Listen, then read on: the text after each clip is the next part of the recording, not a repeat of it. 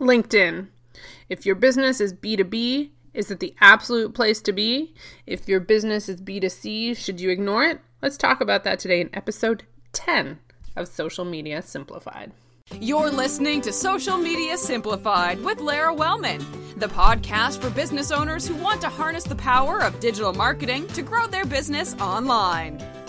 Already at episode 10, of the podcast. I'm really excited about how well this has been going, all the feedback I get, people telling me where they listen to the podcast. So if you listen to the podcast, leave me a comment in the show notes and tell me when and where you listen to the podcast because that's the kind of stuff I love hearing about. Today we're going to talk about LinkedIn. It's a hot topic and one that's been coming up for me a lot with my clients. People keep saying to me, so and so told me I absolutely need to be on LinkedIn. This is where I should be focusing all of my attention because XYZ. So let's talk a bit about LinkedIn, whether or not you should absolutely be there or whether or not you shouldn't, because there are a lot of really strong opinions about LinkedIn, and I want to get into those. The first thing is that regardless of whether or not your business is dealing with other businesses or you're dealing directly with the general population, having a good, solid LinkedIn profile is important. Why? Because people look people up.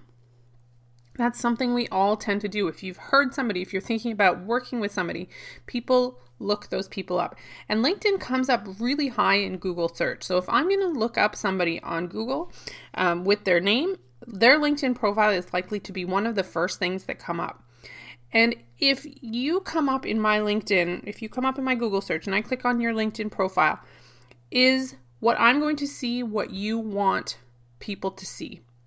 I think it's really important that if you have a LinkedIn account at all and it's active, you need to make sure it looks good, not just an old photo of you with almost no information. You want to make sure that what's out there represents what you want people to know about you. But beyond just not looking bad, how can you make it look good?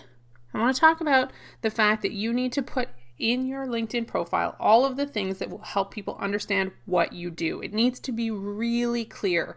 It needs to show your work history but your summary. So there's there's a few sections that I want to talk about you really using to their best potential. One is the little headline section right underneath your name. You want that to tell people what you do. When people search, your name comes up and that little line comes up. And so if it says owner or partner, which is what mine used to say, to be honest, for the longest time, that's not going to tell anybody what you do. You can actually put a full sentence in there. Mine says, I help business owners learn to use online marketing. So when people search and my name comes up, what I do and how I can help and who I help is the only other thing they really see other than my photo and my name. And that's going to really help them decide whether or not they want to click through and find out more about me. So that's one section I want you to think about updating to make sure it's really clear that it helps people understand what you do. The next is the summary section. That's a section that has a lot of space that people don't use. That's a place where you can fill it with the kinds of keywords people might be looking you up for, that you can talk about the different programs, products, services that you run. Make sure that's full of really solid information on what it is that you do. Use the space. Think about what search engines might find. Don't just have it be a short listing of the services you provide or say, I can help people with X. There is so much potential for you to really put some juicy information in there. Don't discount that area. Okay, what's the next section I think you should look at? I want to talk a little bit about endorsements and recommendations. So, if you have been using LinkedIn, you may have heard of endorsements, and there's a lot of talk out there about them and how they're not very useful. But I have a philosophy on that that not a lot of people talk about. So, what are endorsements? When you go to your LinkedIn profile, you set up what your skills are, and then people can endorse you for those skills. So, they can go and say, Yes, Lara knows about blogging, Lara knows about social media, whatever it may be. And what happens is people endorse you for skills.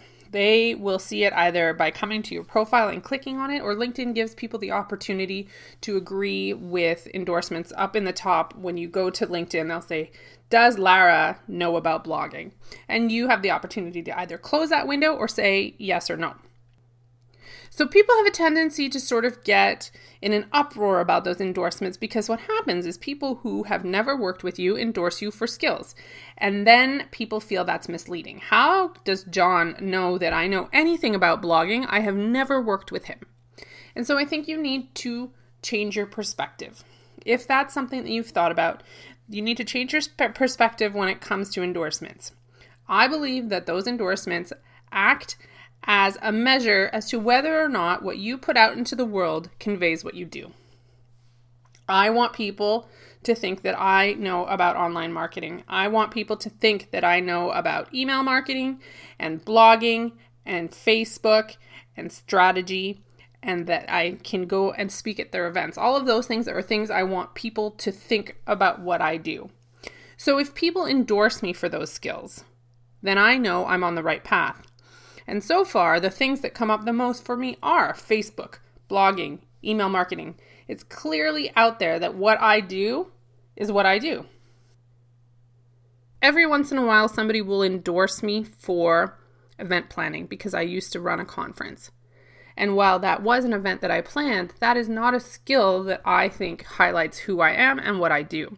If that was something that came up a lot, then I would have concerns. So I think it's important to know that what you have on there, first of all, you want to make sure that the skills you have on there are the ones you want to be known for so that you give people an opportunity to endorse you for them. And then, if people are endorsing you for skills, even if you've never worked for them, know that it's not that they're saying even that you do it well. They're just confirming that that's what you do.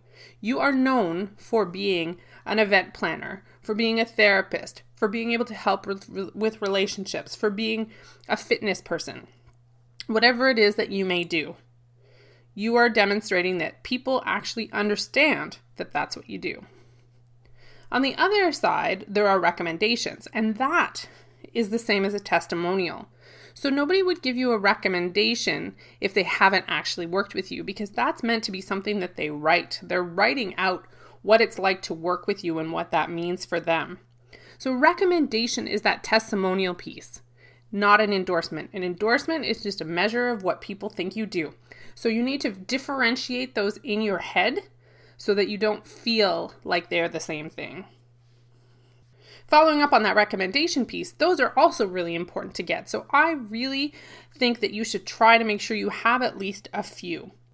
How can you get them? There are a couple of little ways that you can do. One is you can just ask somebody if you have a really great customer, you say, "Do you would you mind giving me a recommendation on LinkedIn, I would really appreciate it. And you can also ask them if you can then take that recommendation and use it on your website. So you can use it in more place than one. Another way to get recommendations is to give recommendations. There are a lot of situations where recommendations can go both ways. Either you can give a recommendation based on the fact that you have worked for someone, or maybe you have exchanged services in some way. If there is a way that you can go and recommend somebody, and they will have an opportunity to do it back, they're far more likely to do it than just think of it up on their own. So that's one other way to try and get a few more recommendations. My last LinkedIn tip for today is to think about using the publisher's tools. LinkedIn has created the ability for you to publish content right on their network. And what's nice about it is you can take old content, you can take old blog posts and go there and publish it just like a blog post right within LinkedIn and have people on that network see it, view it, share it, like it, and so on. It won't always get a ton of views, but sometimes they pick up and they really spread, so it can be worth doing because on top of it being good content for you to share and potentially have it spread, the articles that you post show up really prominently on your LinkedIn profile. So when people come and search for you and they're trying to figure out what you do and if you're credible and they come to your page, the the most recent few articles that you posted will be very prominently highlighted right there for them to see. So it's a really great way for you to highlight what you do to people. So there you have it a few really basic tips on how you can use LinkedIn. To recap, I really think everybody should have a really well filled out profile, even if that's all that they're doing. Once you have that, it's great if you share more content and you publish content. But as long as that first thing where the right information is there for people to find is there, that's the most important piece. Think about endorsements and recommendations in the right way, and they're going to really do some good for your profile and what people find out about you. And don't forget to try out that publishing tool because it's an opportunity to share content you already have anyway and to highlight what you do on your profile and to maybe spread out to some new audiences as well.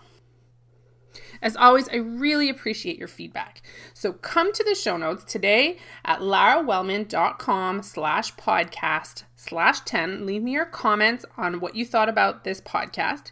Leave me a comment on how you use LinkedIn and what you think of all of these things. And feel free to connect with me on LinkedIn. Look me up, send me a note so I know how you heard about me, and then I'm happy to connect with you there. Subscribe to the show on iTunes, and I would always really appreciate a review so that more people can find the show so that I keep making episodes.